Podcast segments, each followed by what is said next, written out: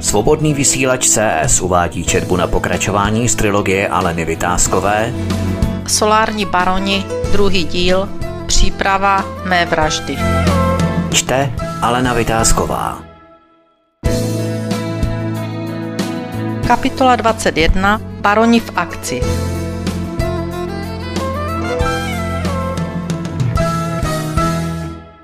Co jsi to s ní dojednal? Četl jsi zprávy? Ona nám chce bloknout veškerou naši podporu. Řvali všichni na velkou kapsu, na rychle svolaném krizovém štábu v klubu. Prý je to tvoje kamarádka, kurva je to, řval Míla. Připojil se Teflon, který také dorazil. Máme před volbami, víš, co to znamená? Velká kapsa se zhroutil a dosedl celou svoji váhou do křesla. Nevěděl si rady a jen tiše špítl chytrost, kterou po cestě pobral od svého poradce. Odvolám ji. Ty debile, to může jen prezident, tak to zařiď.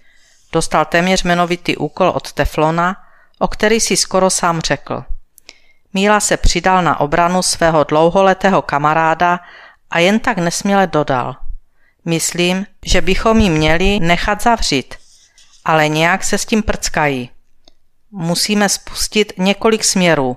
Navrhuji zavřít, znovu obžalovat, pokusit se o to, aby přestala zvládat ten podělaný úřad. Útok na ní je nedostatečný. Musíme zahájit útok na její klíčové zaměstnance. Tím myslíš koho? Vždyť tam máme ještě stále pár dobrých udavačů a záškodníků, to snad nemyslíš naše spící buňky. Rozvinula se bouřlivá diskuze. Míla se nenechal vyvést z míry a pokračoval. Myslím její náměstky. Ti se podělají, až je začneme obvinovat a zavírat. No a bez náměstků a klíčových zaměstnanců se může jít vycpat. To je komplikované, mínil Fiesel, protože se obával, že na něj padne problémový kus práce, konstruovat různá obvinění a tahat lidi po výsleších. Celkem se mu již zajídalo tento tanec kolem Nory Kamily. Navíc jeho manželka ji milovala, přestože ji znala jen z médií a z účtenek za energie. Pochvalovala si, že to je ženská na správném místě, že jediný chlap s koulema, kterého zná, je Kamila. Pak se opovržlivě podívala na svého manžela, který upíjel pivo přímo z flašky. Dokonce napsala Kamile dopis, kde jí vyjádřila obdiv a podporu. Dopis doma přečítala nahlas, takže musel vyslechnout, co si vše manželka myslí o těch, kteří její Kamilu pronásledují. Kdyby se dozvěděla, že její manžel se podílí na jejím obvinování a dehonestaci, tak by doma dostal mokrým hadrem přes hubu, což bylo vždy, když manželku nazlobil. Mokrým hadrem ho byla proto, že nebyly vidět rány a navíc to hodně bolelo. Jeho manželka byla filuta, jak sam říkal kamarádům. To, že ho řeže jak žito, nepřiznal. V duchu si říkal, kdybych měl aspoň modřiny, mohl bych ji žalovat za týrání, ale bez důkazu, kdo by mi věřil. Toho si byl vědom. Dostával výprask za mnohem menší prohřešky. To s Kamilou, kdyby doma prasklo, nechtěl ani domyslet. Do té akce se mu vůbec nechtělo. Slíbené frčky, které mohl dostat, by raději oželel, než se nechat doma řezat. Manželku měl, přestože ho někdy seřezala rád a levná elektřina ho také těšila. Zmlátila ho, jen když si to dle jejího názoru zasloužil. Po takovém výprasku si vždy řekl, však co, jsem chlap, tak snad něco vydržím. A bylo. Doma hlasitě, tady jen ve skrytu duše, noře Kamile fandil. A že se nedávno postavil vládě, ho hřálo u srdce, přesto musel mlčet, aby si zachránil židli pod zadkem. Nebyl zrovna bez viny a jeho hypotéka by se bez příjmu, kdyby ho náhodou vyhodili, stala nesplatitelnou. Nápad likvidovat nejbližší spolupracovníky Nory se modrookému zalíbil natolik, že požádal Talára o vytvoření podmínek pro rozsáhlou akci. Fiesel se potil a netroufl si říct, že se mu to příčí. Byl vypracován projekt na likvidaci okolí Nory, na další dehonestaci úřadu. Lopata seděl v koutku s hrabětem a tiše debatovali, kam zmizel Sergej. Serioža, nebo jak se vlastně ten zmetek jmenoval. Po něm se skutečně slehla zem a nikdo nebyl schopen vypátrat, kam se nájemný vrah poděl. Velmi šikovně se zbavovali všech, kteří cokoliv věděli nebo jen náznakem mohli vědět o likvidaci Kamily. Nebýt toho, že za nimi přišel Fízl a popsal dopis a zprávu od Mukla, který se nějakým záhadným způsobem dozvěděl o přípravě vraždy Kamily, tak by si mysleli, že všechny stopy až na Sergeje již zametly. Fízl jim předložil dopis, který Mukl zaslal Kamile. Předložil jim spis, kdy Mukl poslal informace jak na policii, tak prokurátorovi a dokonce i parlamentu. Hrábě jen hleděl a v duchu si řekl. Tak to se nedivím, že chameleon tak zuřil. Kdo jen mohl žvanit? Neřekl vůbec nic, jen gestikulací ruky naznačil něco, jako mukl musí být po smrti. Fízl ještě chvíli seděl a nechal si vyložit, jak mají postupovat proti náměstkům Kamily. To, že je má obvinit z čehokoliv, pochopil, ale ne úplně.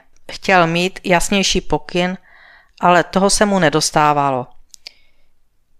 Již se všichni bavili o něčem jiném a nechávali postup na jeho představivosti a odvaze. Odvahu měl, věděl, že má krytá záda a že si může dovolit cokoliv. Možná, že by mu prošla i vražda, ale to si nebyl jistý. Co s těmi chytroliny z úřadu mám udělat? Přisedl si k talárovi a začal žadonit, jako když si dítě chce usrknout pěnu piva. Nemůžeš mi pomoci? Víš, že s vámi to jde lépe. Ani talárovi se do této taškařice nechtělo. Ale co naplat? Větší bere. Tak začal ze sebe sypat blbosti. Nakonec se jim podařilo dokončit plán na likvidaci pracovitých a úspěšných zaměstnanců úřadu.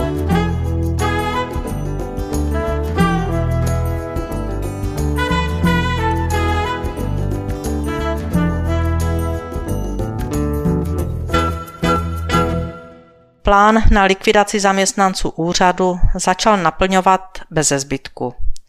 Jeden za druhým byli předvoláváni a práce jim byla znechucována tak, že někteří odešli sami, jiné musela Nora odvolat, protože se přidávali na stranu mafie a to jen proto, že se báli, prostě ne každý je statečný, chtěli přežít a doufali, že stojí na vlivnější straně.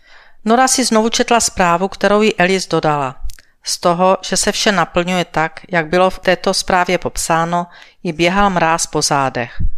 Upíjela svoji oblíbenou kávu a četla, jak sama usoudila soubor různých odposlechů. Nedovedla definovat všechny hlasy a zda se všechno odehrálo v klubu nebo jejich oblíbené restauraci. Tak pánové, již jsme na ní zkusili téměř vše.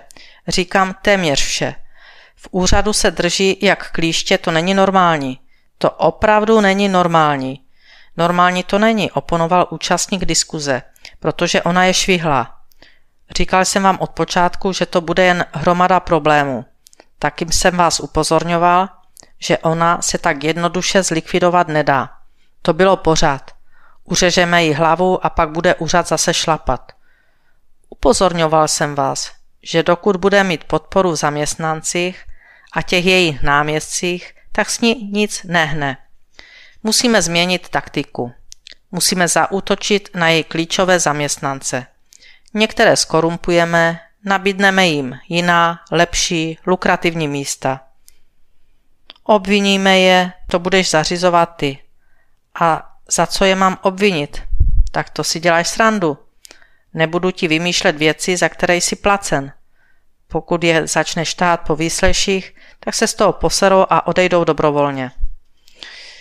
Dobře, tak to rozdělíme.